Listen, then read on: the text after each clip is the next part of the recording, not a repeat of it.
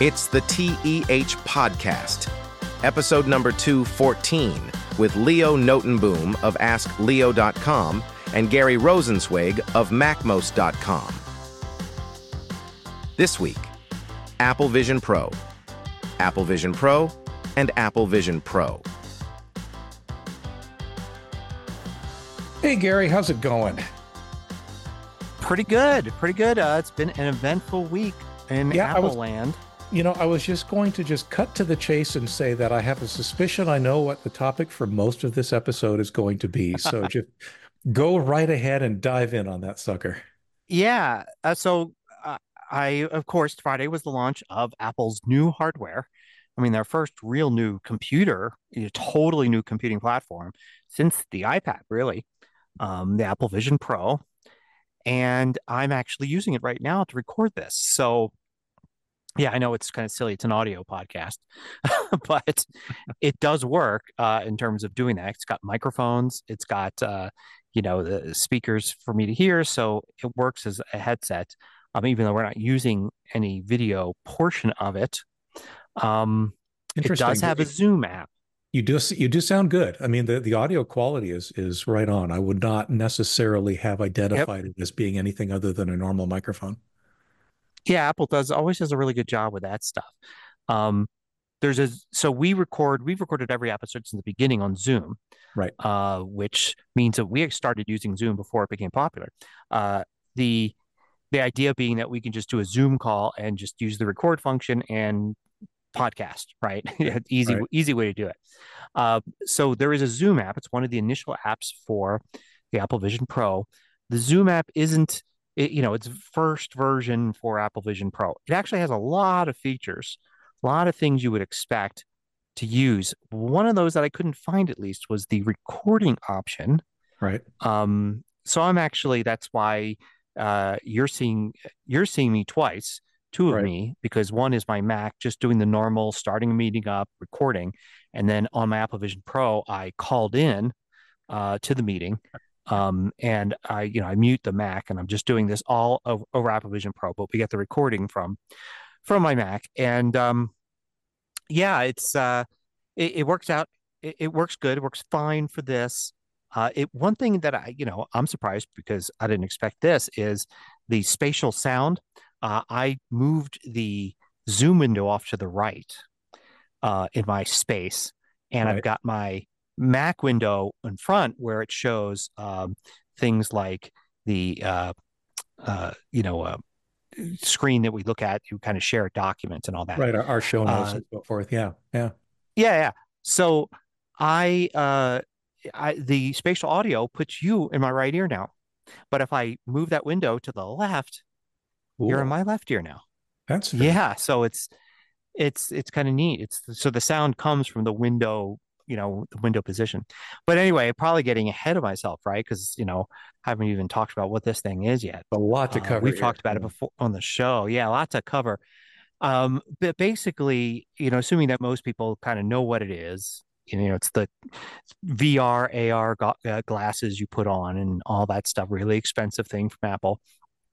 Their spatial computer. Um, I got it on Friday afternoon. I, you know, I started using it right away. And I've been using it pretty much nonstop since, at least for my computing time. I haven't really done much uh, that's on my Mac, or at least just on my Mac. I've done certainly uh, things using my Mac in a window on Apple Vision Pro. So using Apple Vision Pro as the Mac screen. Mm-hmm. But I have um, been doing all my work. I mean, like today, I made a regular MacMost video just about Mac stuff, how to do some things in the Finder. And I edited it completely through the Apple Vision Pro, you know, using Mac software, but the screen was my Apple Vision Pro. I had the thing on the whole time. I've been doing all my email replies, messaging, uh, keeping up with YouTube comments, all that stuff, wearing it. And uh, and I'm really impressed. Like it's completely uh, exceeded my expectations. Um, and I, I really was prepared not to be, you know, to be like, well, yeah, it's first generation. It's kind of right, neat. Right. But I'm, yeah. I am, I'm so into it now. Uh, the, the first of all, the the clarity is fantastic. I mean, you know, putting them on and it's just everything looks great, bright and crisp and clear and all that. Um, it really, it's really all around you, you know, in, in every direction. It's, it's really incredible. You can really put up tons of windows. It almost strikes me, um, you know, a lot of people comparing it to the iPad, since that was the last thing Apple came out with. That was a whole new system, really, unless you count like the Apple Watch or something. Um, but it, in a way, it's the opposite of the iPad. The iPad's this one screen. And for a while, all you could have was one app at a time, like on your phone. And even now, it's like basically two, maybe two and a half apps at the same time on the screen. Mm-hmm. This is like the opposite of that. This is like more things than you could possibly imagine. Like fill your environment with rectangles showing stuff, web browsers, mail, messages, word processing, uh, another browser window, uh, settings. I mean, just stick stuff everywhere. So it's, you know, the whole... Yeah. Is there an equivalent to like screen resolution? I mean, how big is this screen in, that you're wearing? You know, I it's one of the questions I had, and I've just given up trying to actually even think about that, because the thing is, it's where you're looking. So the so the number of pixels in the dis, in each individual display doesn't enter into the equation, because those pixels are not being used. Like, if I, so I'm looking straight ahead at my browser window now, and mm-hmm. the Zoom window's off to my left now still. There's no pixels rendering the Zoom window, and, but if I l- turn my head, there's a Zoom window, right? So yeah. to me, it feels like the Zoom window is always there. Matter of fact, right. I can see the edge of it, right, in the in my vision. Right. So I can easily say, well, there's a lot of pixels, but no pixels are actually being used to generate the Zoom window, because it's out of sight now until I quickly turn my head and it's right. all there. So the the limited number of pixels, which are a lot, there's still a lot of pixels in this, mm-hmm. it, there's constantly dynamically being used. And, you know, so having like, you know, imagine like what sort of computer screens you would need to display tons of browser windows and development windows and video editing windows and all that. You need all these screens to see them at once. Mm-hmm. But here it's just all there. It's just where you're looking, which is true for real computer screens too. One of the things that always bothered me about having multiple screens, because I used to do three at a time, now mm-hmm. I just do two, um, was that, well, I've got these three screens, I can't look at them all at once. Right. Like if I look at the screen on the left, I am not seeing the screen on the right at all. And if I'm looking at the one at the center, I can the, I can see the two on the sides are there, but I'm not actually using those pixels until I look, right? So I have a lot of pixels that aren't being used. And this kind of feels like a better way to do that. Mm-hmm. Like I have all these windows, but it's only using the pixels in the display to show me what I'm actually looking at. Mm-hmm.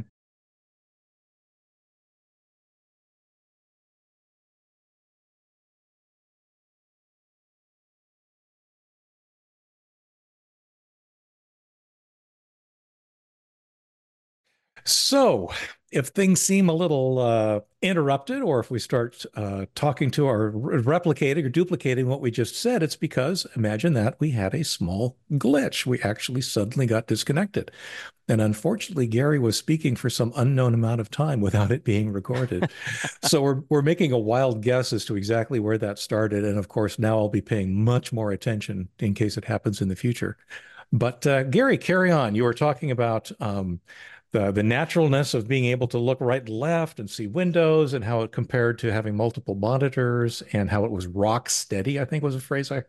Yeah, yeah, rock steady. I mean, it's, um, yeah, it, it like, you know, I may have uh, said already that, you know, it's hard when somebody walks into the room to not point at something that you see mm-hmm. and then, you know, be like, look at that. Doesn't that look cool?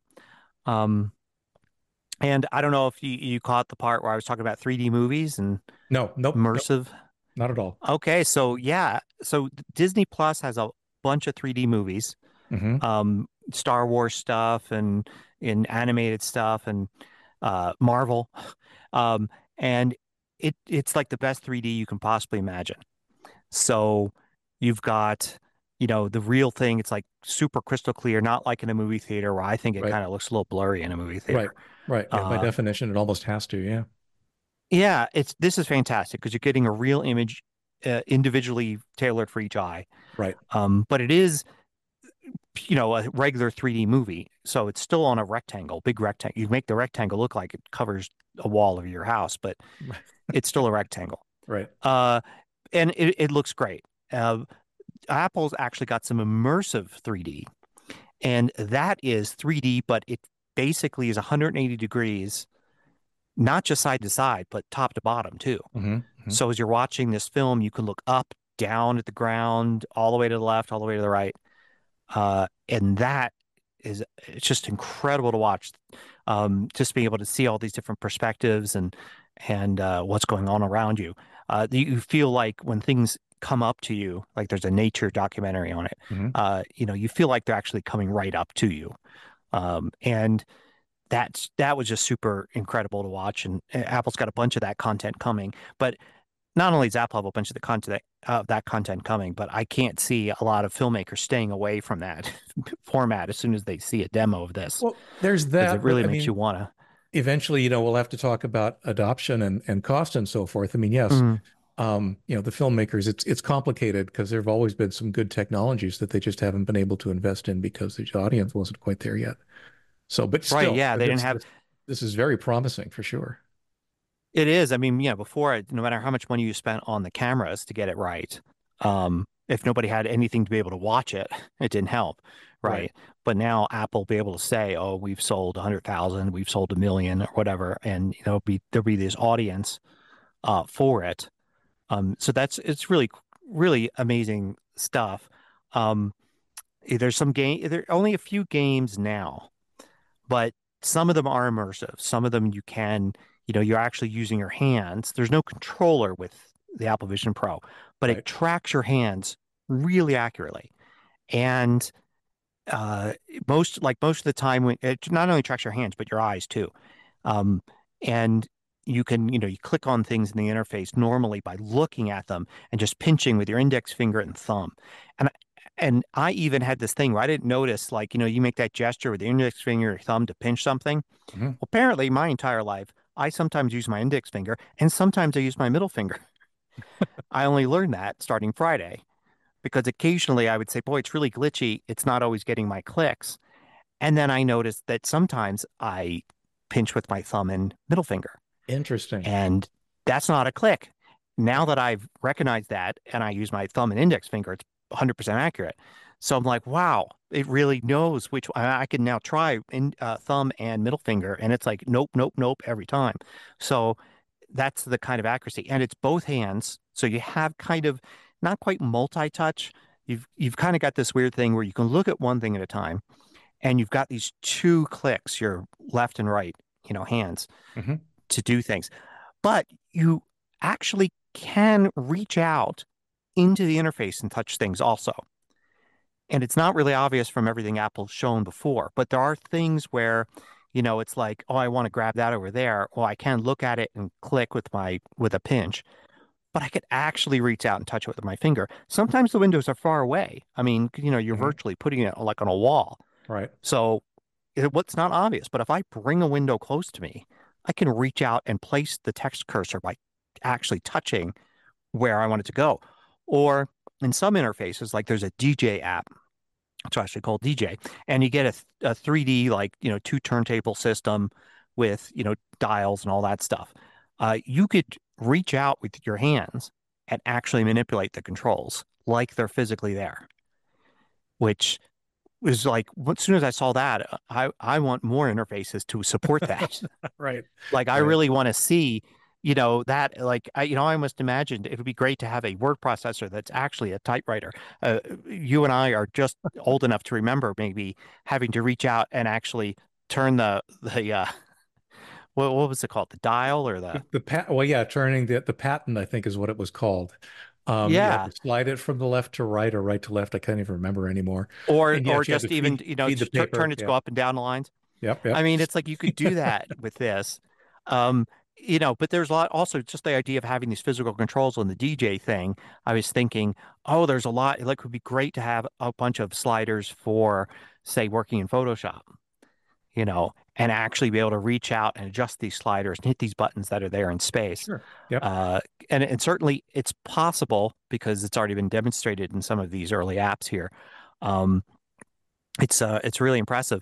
And uh, even when you type, there's you know, besides voice dictation and hooking up a Bluetooth keyboard, or, you know, not really a Bluetooth keyboard, but an Apple Bluetooth keyboard, right. um, you can type with a virtual keyboard, which has two modes. There's one mode where you stare at a letter and then you tap with your index, you know, with your, you do the pinch. Right. And that seems like, oh, that would be hard to type. It's actually not. It's incredible how fast your eyes can move and your, and how your hand and your eyes can be coordinated, and you can hmm. tap out letters super fast that way. Um, but it's all, you can also just type like in air by tapping the letters with your, your fingers. Right. And it, it's not that bad for actually for some people who already have trouble, say, typing on an iPhone or typing on a regular keyboard. Mm-hmm. It's probably going to be about the same speed of typing this way for people right. that are super fast touch typists, of course. So it's not going to be any substitute for a keyboard, but for typing out like messages and uh, or even a one or two sentence reply to an email, mm-hmm. I found it perfectly fine. Uh, so that's really cool to see. Um, the uh, when working with a Mac, so you can bring up, you can make your Mac screen a virtual screen inside of this. And when working with that, your trackpad and keyboard work just as normal. Okay. Um, plus, if you actually do stare at another window, the trackpad actually will work through your Mac to control that other window. So you can suddenly have like trackpad on your on your Mac and on other windows at the same time. Um, the virtual screen for the Mac is fantastic.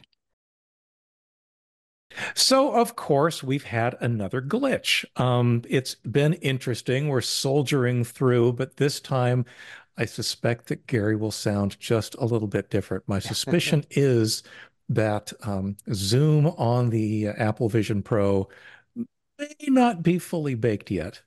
Yeah, yeah, definitely. Uh, it threw me out a second time. And right. um, so, yeah, I, I, you know, everything else on my Apple Vision Pro was fine. Sure. Which is actually how you messaged me to tell me I was silent. I got a text oh, that's message. Right. You got the you got the text message on your uh, yeah. Your so it looks like, you know, the Zoom app may need some uh, uh, fine tuning. You know, the weird thing about software development is, of course, the people at a company like Zoom would have been able to develop this custom app for the Apple Vision Pro, but until Friday, the only way they could have tested it would mm-hmm. have been to have somebody, you know, in New York or or San Francisco, you know, go to Apple and right. test it out. And that's hard when you have to test a, a uh, you know, a meeting type of app like that. Sure. So, uh, sure. but now, starting Friday, I'm sure a bunch of people in the Zoom offices have them. and uh, I wouldn't be They're surprised if it's the, the first app to update. But yeah, you know what, it, it, it holds out for about ten minutes, and then it seems to just kind of lose the connection. Yeah. Um, anyway, yeah. I yeah, I was talking about like how it is to work on the Mac. Um, the Mac window is great. Uh, I've been, so I've been doing a lot of work uh, over the last few days exactly that way, where I bring up my app, uh, whether it's ScreenFlow or whether it's Xcode for uh, programming uh, on my Mac, but I'm doing it on the uh, using a virtual screen on the Apple Vision Pro. Mm-hmm. I'm sitting in the same place, but instead of looking at a twenty-seven inch Apple Studio display, mm-hmm. I'm looking at probably the equivalent to like a forty or fifty inch uh, large display mm-hmm. in front of me um, and working in that app. And then on the sides, I may have like the Mail app open and may have Safari, may have messages. So I have all these displays around me. Most of them are Apple Vision Pro virtual displays. And the one in the middle is basically screen mirroring the Mac, except that the keyboard, it's not just screen mirroring because the keyboard and trackpad work as well. Um, so really very little difference between using my Mac, you know, either way, except I have a bigger screen, and it is very nice and clear and it looks great. Uh, so I've been really happy with that. And that means I really don't have any reason to not use the Apple Vision Pro. Um, I have been worried, you know, I've been thinking that, well, is this going to have the same effect when you, you know, when you first get an iPad, and I would force myself to use it for work for an hour. And then at the end of the hour, be like, oh, okay, the hour's over. I can switch back to my Mac now, you know, and get some real work done, right? Mm-hmm. And get things done at normal one hundred percent speed. Right. Um, I'm not feeling that with this. I'm Very feeling, cool. I'm feeling kind of like, uh, I'm just going to keep using it, you know, just keep going. Uh, no reason so to switch of- to my Mac. Some of the original concerns about exactly that scenario, though, are things like, how's your neck? How's yes. your head? How's it yes. feel okay. after a while of using mm-hmm. it? How heavy is it? All that kind of stuff. How's the battery life? Yeah, well, the bat. So, okay, I'll start with that one. So the battery life hasn't been too much of uh, an issue because I'm sitting at my desk. I just have it plugged in. Okay. Right? So I did actually, on purpose, uh, take it out to the living room and worked for two plus hours until I got a twenty percent battery warning. Okay. Um, to see That's what it was bad. like. No, Even it's not bad at all. There. Yeah, yeah. Yeah. And of course, I could have plugged in there too. I was kind of on purpose using the battery. Sure. Uh, The the weight isn't too bad. It hasn't bothered me at all, really. Uh, I thought that the weight issue would be like a more of a neck issue, right? Right. Right. It turns out the only place I feel it is maybe the bridge of my nose and like the bones right under the eyes, because okay. the front kind of rests on those a little bit. And it's not that bad. It's just like I kind of feel there's something on there. And, you know, when I take it off, I feel a little bit of relief there. Mm-hmm. But only for a few minutes, and then I, you know, it's totally forgotten. You don't normally wear glasses, do you? I, I wear reading glasses sometimes. Okay. So that's did you end a, up getting any kind of these these uh, optical inserts or whatever? Yeah, okay. That's an interesting story too. So I I just wear non-prescription reading glasses for looking at menus at restaurants, uh, for looking at my own iPhone sometimes, right. uh, things like that. And if I actually read a, like a real thing, you know, words on paper. Um, so I bought them anywhere from one point five to two. Uh, so I opted to get the one hundred dollar Zeiss lenses that are one point seven five okay. uh, reading glasses, right? Sure. I got those and I put those in and I was using it and everything looked fine. Uh, you know, I, I, after the second time I used, you know, second hour maybe, mm-hmm. I thought, let me see how bad it is without them. So I took those out and I re- had to recalibrate. And everything looked better. Like the fine, well, actually was a little blurry. I didn't realize the with you know without them, just right you know without any lenses, it looked super clear. Interesting. So I'm not sure. I I've never really thought much about the science of of reading glasses and lenses and whether there might be different circumstances where you use them. Where it's like you can't do without them or you can, or it's, I don't know.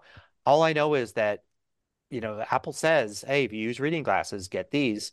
And I use reading glasses, so I got them and it looks better without them. But I certainly cannot look at a, I, I pick up a paperback and I try to read it without them. Right. Uh, yeah, that's, that doesn't work.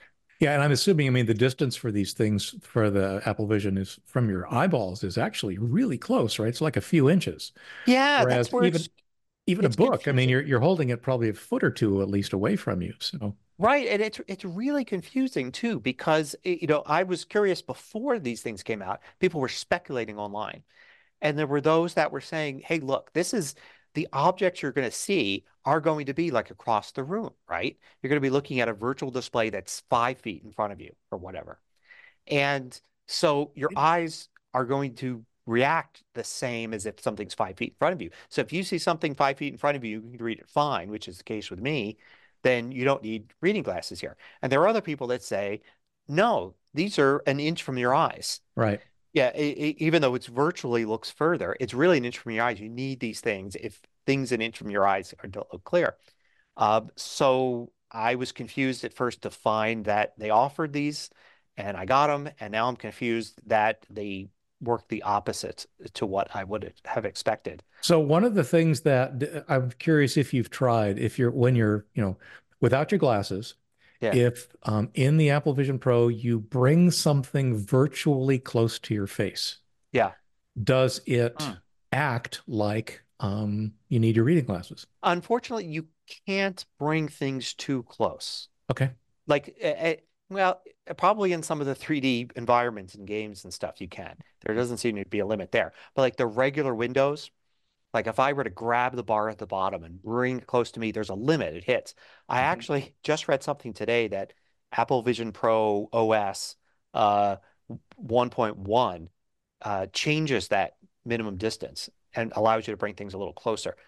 Um, so I, it'll be interesting to see, but, yeah, the, yeah. but bringing you, it, it basically allows you to bring things as close as you would expect to be holding like an iPad or right. a phone in front of you, you know, kind of bent arm's length. Um, Interesting, because there are scenarios. I know people um, who, when there is something that they want to see in fine detail, yeah, uh, they will bring the computer screen, the laptop in this case, like yeah. within a few inches of their face. Uh, so it's definitely the the close-up kind of stuff that we've been talking about. So it'd be interesting if they enable that. Heck, it'd be interesting if they enable that, if only to be able to get a significantly closer look at something um, that you can't, you, that you wouldn't be yeah. able to in any other environment. I mean, the yeah, you can look at three D objects. That was another thing about three D, is I was happy to see that uh, older three D stuff that well predates this uh, actually looks three D. For instance, there's a uh, web standard for three D. Mm-hmm. Um, you have to enable it in Safari. Yeah, it's you know it's like developer tools, and you go in and you enable the web right. three D X or whatever it's called, and um, that stuff. They you know there's like a demo site that runs it, and you know you can see simple shapes and objects and three D models, and it that stuff works. Like mm-hmm. it actually pops out of the page in real three D. Mm-hmm. In addition, Apple also has already had for a while a three D standard for augmented reality, mm-hmm. which like if you would take your phone you, and use the camera, and it would make like an object, like maybe a something you were, a car you wanted to buy or something, appear in front of you. Right. Uh, but you're looking through the phone's camera. Right. Uh, you know, that type of augmented reality, that's been out there for a while. And if you go to those examples, that stuff looks real three D. Matter of fact, the three D models that they have, the A R three D models, actually appear on a platform in front of you, and you could spin them around and, mm-hmm. and turn the, you know, in all mm-hmm. all directions. Uh, so that was neat to see. For some uh, reason, I'm thinking of Pokemon Go, augmented reality. Oh, oh yeah, absolutely. And a few, there are a few, you know, the few games that actually use three D stuff. Like there's, you know, Fruit Ninja, um, that makes three D objects appear in the room. Um, so there's, there's that kind of thing. Uh, yeah. So as far as, uh, let's see, weight, um, there, I did get the first time I used it, I got some eye fatigue, but I'm pretty good at recognizing like things like that. Like, what does this compare to? And the eye fatigue I got during my first, like one hour use of it felt like I had my screen brightness turned up too much.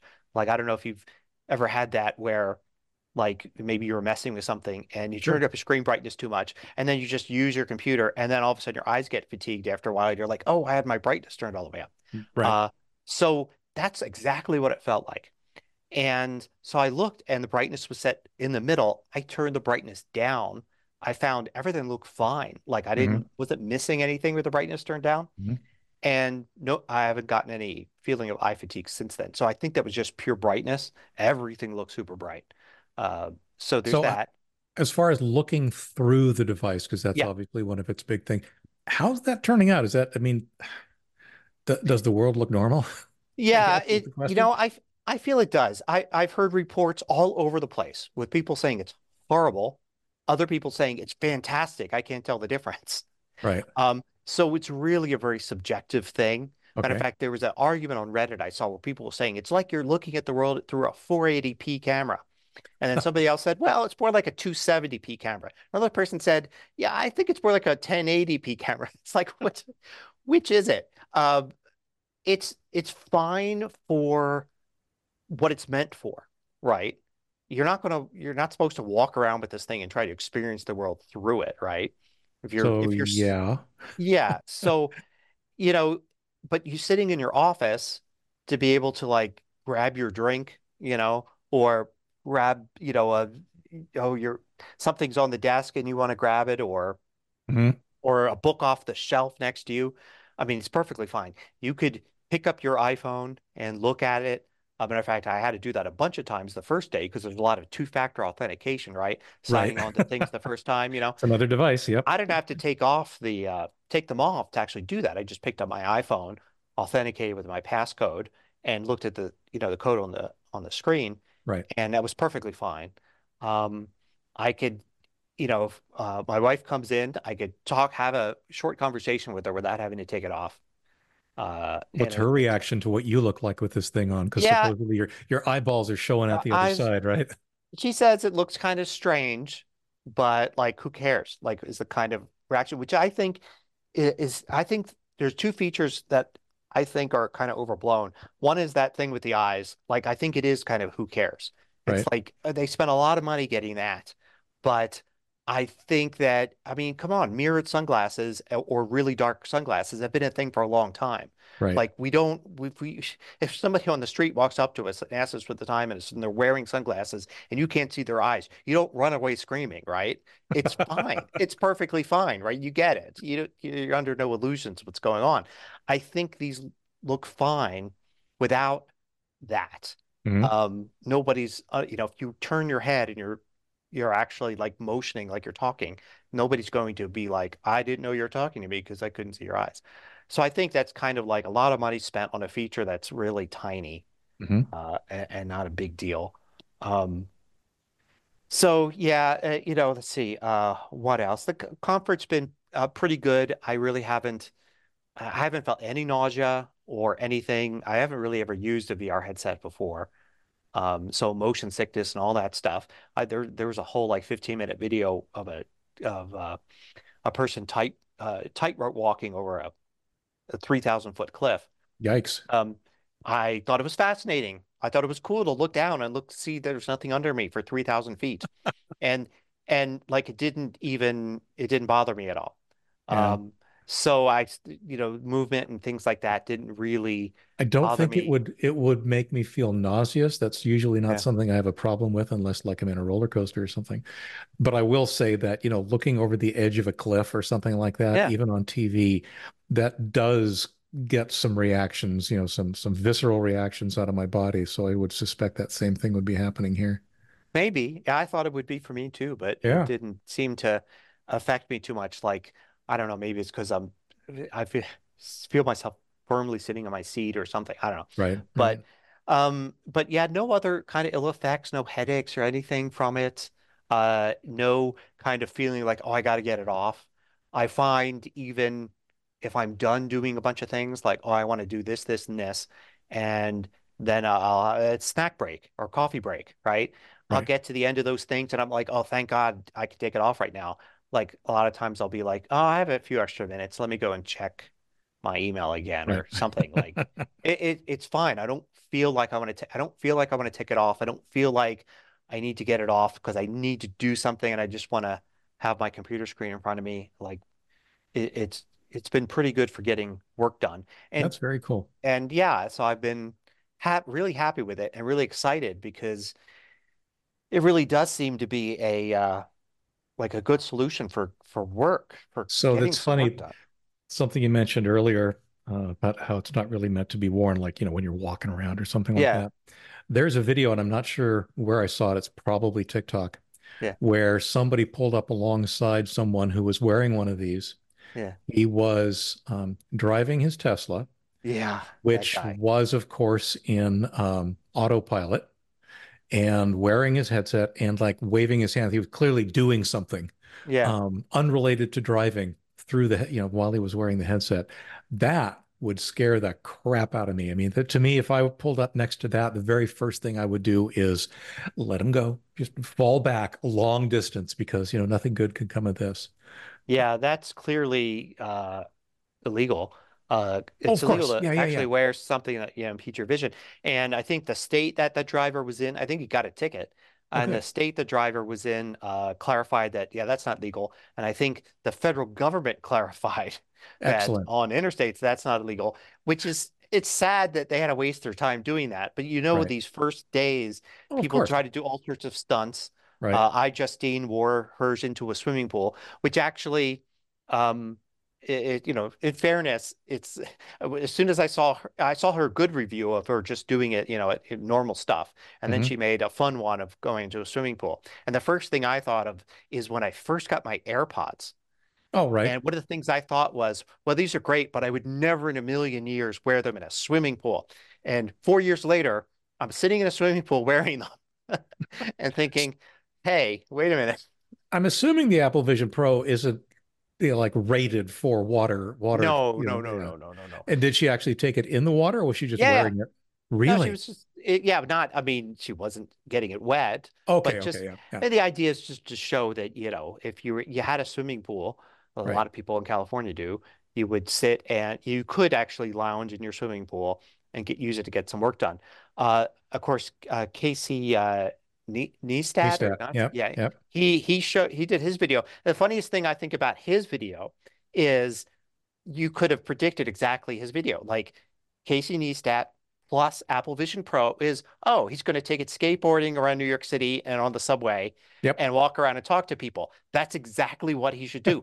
That's what he's for, right? Right. That's his brand. He's the one person that everybody should say, you go do this, make right. your video. But a lot of people were, you know, saying, oh, I can't believe somebody did this. I'm like, no, not somebody. The guy that's supposed to do this did that. And and then his and then if you actually take the time to watch it, it's actually a really good video because he talks about some practical things, and he mm-hmm. never goes and says anything like we should all be walking around with these. No, he said, you know, he's like, this is us- unusual. I'll be, I'm being goofy, you know, right. and I'm just saying what you know what I can get away with here. It's early days, uh, but uh, yeah, it's for me. I've only worn it in the house, of course. I'm not. Mm-hmm. I don't have any plans. Although it does take uh, three D pictures. So uh, the, the thing is, there is that temptation to be like, oh, man, I'd love to take this thing to the, you know, the art museum. Right. And, you know, when nobody's looking, strap it on just to take a couple quick pictures because the stereoscopic pictures are fantastic. I took some of my pets, you know, just of course what I have around the house. And and it's it's incredible. It's fantastic three D pictures. Uh The I've taken some spatial videos, but I took them with my iPhone. Uh, only the iPhone fifteen Pro allows it, and it's mm-hmm. using two of the cameras, and the cameras are really close together. Right. So you're getting very small, like they're almost postcard. They they feel like little postcards in front of you. Right. And I want to try that with the Apple Vision Pro and see if you get a wider perspective. The one thing that I I love, and other people have been saying this too, panoramic photos are amazing. And, you know, the iPhones had the ability for ten years plus to take right. panos, right? And fortunately, I love taking panos. Mm-hmm. I would take them when I'm places all around the world of beautiful scenes, knowing that I have no good way to view them. If you view them on a flat screen, they look curved, right. distorted, but I would take them anyway. And so I had this library of hundreds and hundreds of these. And when you look at them in this, they look fantastic. It, they basically create a cylinder around you. Right. And except for the fact that it's a still image, right. it, it feels like you're there. Cool. And what's even better is, of course, these are all photos I actually was there. I took them. So there's not the dissociation of like, oh, here's somebody's pano or here's somebody's three D right. movie. Right. What am I looking at? It's like immediately your mind locks back into memory to the time you were there. And I swear you could even smell, you know, your brain does things like it even like here I like, you, oh, here I am in the ocean, you know, in Hawaii or something like that. And your brain is even like, and here's the smell of the right. salt water. And you're like, yeah, I know you're kidding with me, but it feels like that because your brain is is completely tricked by the fact that you're surrounded by the right. scene. So I've just been going through all my panos and so thankful I've taken so many. And to me, it's been like the killer app. It's like, yeah, it may be at four thousand dollars, maybe not. But if this thing was like two thousand dollars, right, and it was a, you know, just view all your panos in real three D, it, it would be a, a pretty good buy for a lot of people. And from now on, I'm going to keep taking panos, but it's going to be even more. Knowing that I have a legit way to view them. Right. Uh, so it's fascinating because one of the things that there's a lot of speculation about, and I know a lot of, of feeling is, you know, right now it's a very expensive device. Um, yeah. And uh, you know, to be fair, a lot, a lot of iPhones, while it's not at the same order of magnitude, comparatively, they're very expensive devices. Mm. The question is, will the price come down over time? Will yeah. they you know, improve the manufacturing, do different parts, whatever, however they decide to reduce cost on this thing? Um, or will it always be a three thousand five hundred dollars starting price? Uh, I think that that also is part of what will drive or prohibit um, general adoption, because uh, obviously not everybody can afford three hundred, you know, three thousand five hundred bucks. I'm assuming that so far the uh, the folks that have these things basically fall into really only two camps. people such as you, right? Mm-hmm. The technical reviewers, press, the folks that, um, you know, use, or as, as I do, use my business as an excuse to play with technology, but you mm-hmm. do have to still write some content about it. Um, or uh, just the people that that have money to burn and are Apple fan people. Um, and are just really interested in playing with this stuff. I, I'd be interested to see, you know, when that transition starts to happen to, um, for lack of a better term, real users, right? Uh, folks that are using it to actually get stuff done as opposed mm-hmm. to um, use it for the sake of using it. Yeah, I mean, I think it's going to, it's going to be one of those things that's going to be hard to pin down. Like, you could certainly say that people putting together, like, high-quality videos, for instance, a lot of them are buying ten thousand dollars Mac Pros with, right. you know, uh, five thousand dollars, multiple five thousand dollars screens and right. working in production studios. But then there's somebody who's doing the same thing, struggling a little bit, but doing it on a Mac mini with a three hundred dollars screen. You know, they're using the same software, right? Right. And right. it doesn't render as fast, and maybe it takes them a little longer to do stuff. Um, and maybe they have to do some workarounds, but they're kind of able to get there. It's kind of the same thing here. There's going to be people that will just go for this as like the high-end solution and do the same work that somebody could do on, like, you know, spending one thousand dollars on a Mac mini and a screen. Right. Um, I'm reminded also of, like, when the Apple Watch came out, there were a ton of people. I, I'm trying to remember what the original price the Apple Watch was. If it was three hundred or three hundred fifty bucks.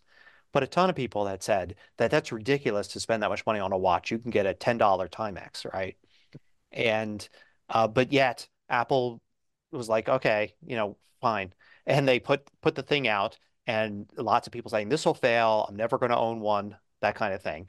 And years from now, you know, years later, now right. you have tons of people with Apple Watches, and not many people talking about the prices anymore. It just, it, it, once people see them and see other people using them, and, and more software comes out, like right now, the software is really limited on this, and it's, you know, the main use for me is having it as a Mac screen, because then I could right. run all the software. But I could totally see more and more, uh, more and more coming out.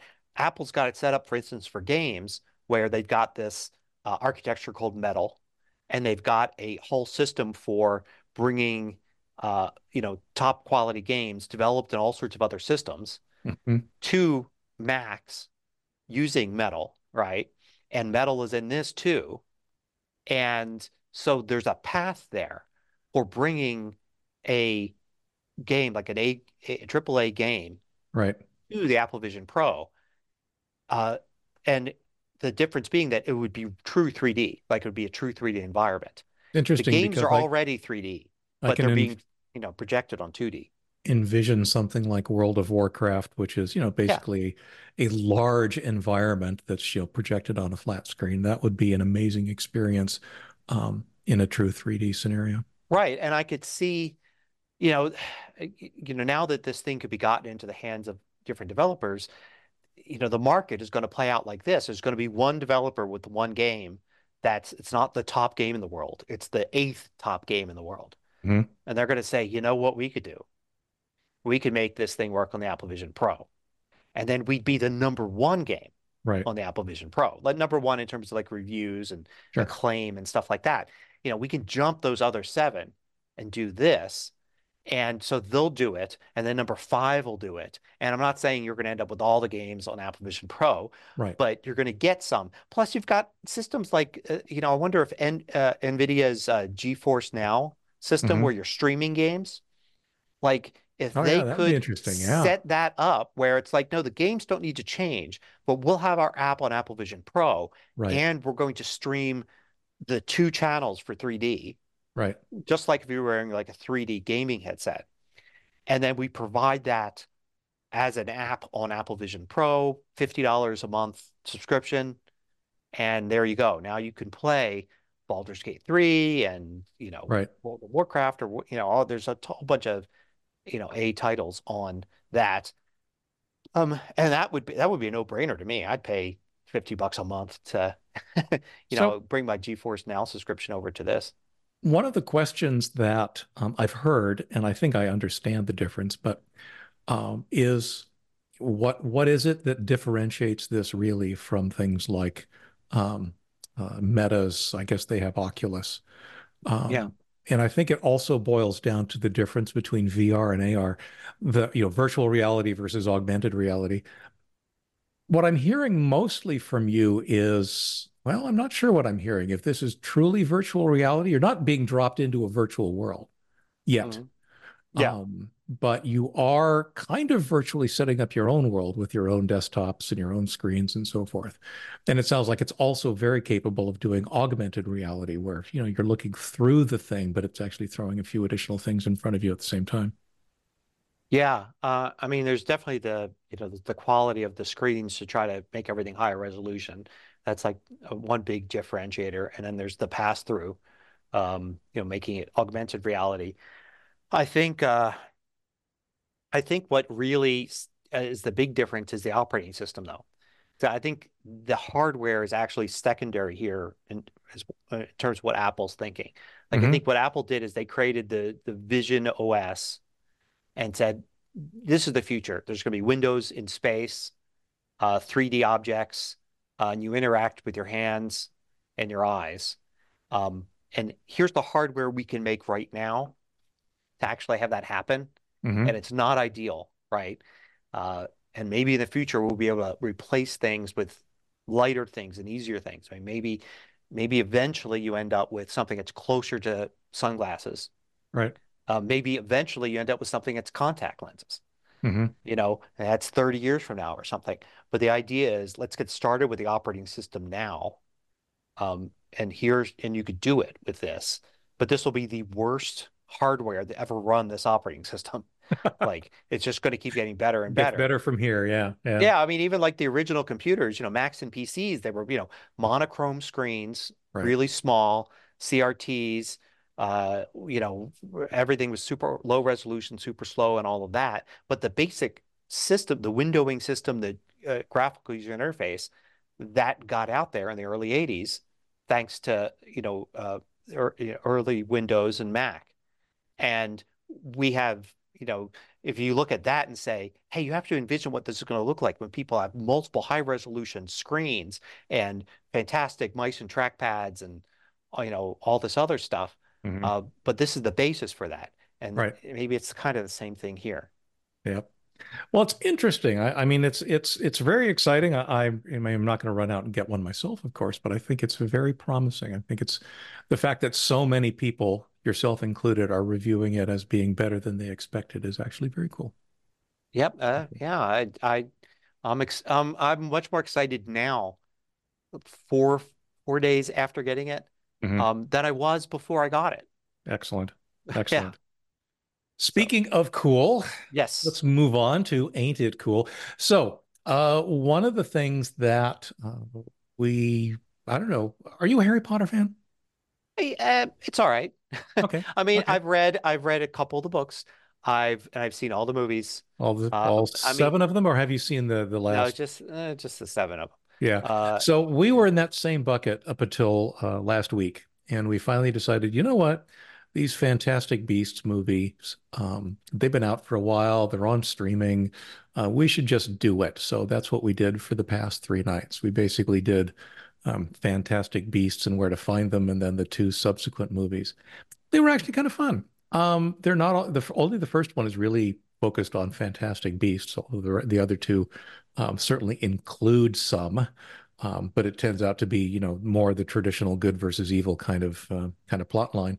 But uh, it was interesting. It was fun. It was definitely a, a good time. So that's what I'm throwing in here for Ain't It Cool this week, just the Harry Potter universe and the Fantastic Beasts trilogy. We enjoyed cool. it.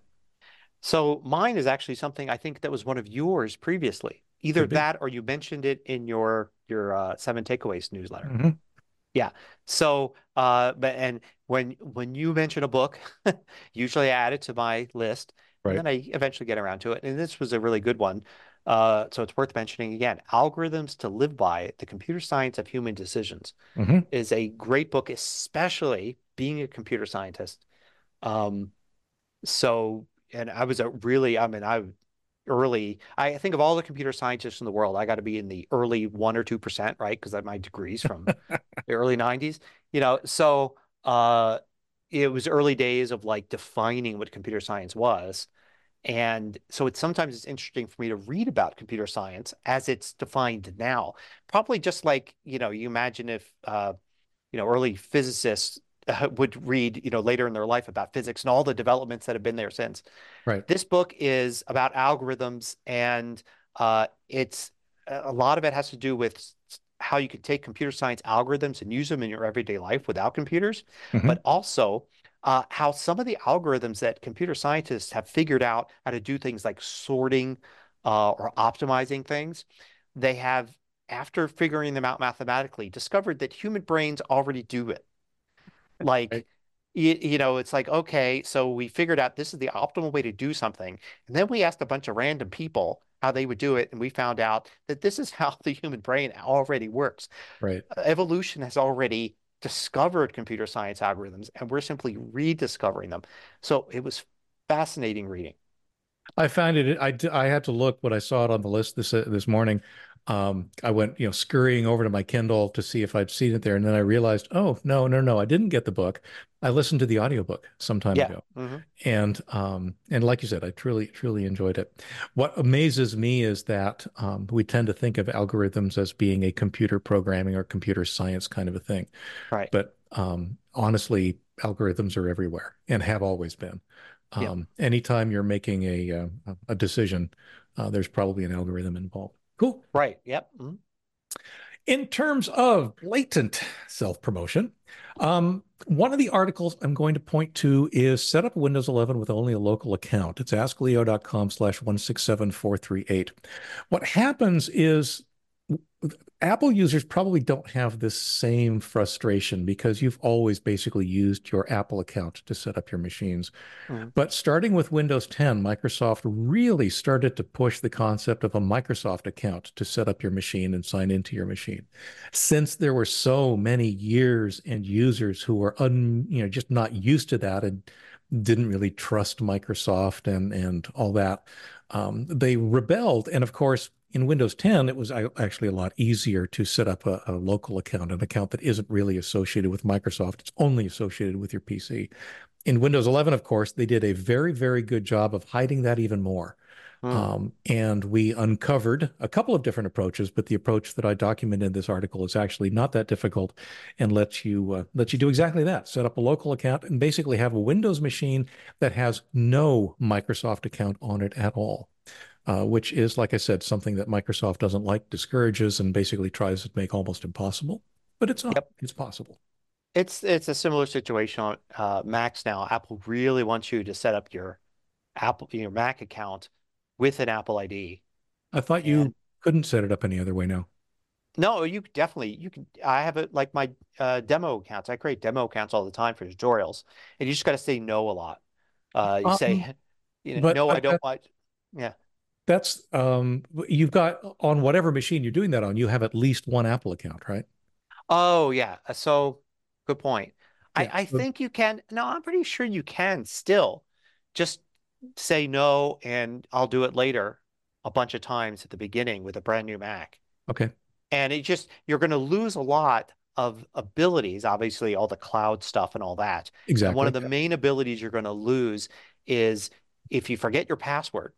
Right. Um, there's a there's a basically you could go and use your Apple I D right. to get back in. So if you deny all that, set up a password, and then forget the password, yeah, there's nothing you could do. Like yeah, you've exactly encrypted the, the same machine. Issues on Microsoft on Windows. Um, you know, same thing. You know, you don't get access to the cloud stuff, which honestly is what some of yeah. some people desperately want to avoid because Microsoft has been really ham-handed in pushing OneDrive on people these days. But yeah. um, but the the concept is to have a machine with absolutely no Microsoft account at all. Certainly, you could create local accounts once you've got a machine set up with a Microsoft account, and there are good reasons to do that for a variety of things. But the password scenario is a, is a real one, and there are definitely some cautions people have to take along the way. One of the things that frustrates uh, Apple users with the Microsoft stuff is if you use Microsoft Office, mm-hmm. uh, you have the it, it really pushes you to save your files to OneDrive. Um, yes. But you can say, no, no, no, I really do just want to save a regular file on my drive here. You know, you could push it. It doesn't give you versioning when you do that. Um, True. Yep. So the interesting thing is that macOS has built-in versioning. So normally, if you just take a normal app and you save a document out, you can go and say, revert to my previous version. Mm-hmm. But Microsoft app, Microsoft Docs, you can't. So on the one hand, it says, hey, use OneDrive and you get versioning. On the other hand, if you don't want to use OneDrive, we specifically disabled versioning. Interesting. Yeah, so people get really frustrated, especially if you're not like, if your whole life isn't in the Microsoft ecosystem, right. And you just want to create an occasional Microsoft Word doc or Excel doc, then you're like, I don't want those to be somewhere else. I now, want the, them to be with my other stuff. The equivalent that people have with Microsoft stuff in OneDrive is even on Windows, uh, Microsoft pushes you very, very hard to, to save your uh, Microsoft Word or Microsoft Office documents to OneDrive. And they do that primarily by making it really easy to do and really hard to change the default. Um, you can still change the default so that you're saving files on your machine, um, but it's just not necessarily obvious, and you have to make the change in a couple of different places in each app, that kind of thing. Um, fortunately, uh, if people have enabled a feature called file history, um, yeah. you get versioning in both places. But uh, but yeah, cool. Um, the one I, the video I'll point out is I did I did do a video on the Apple Vision Pro.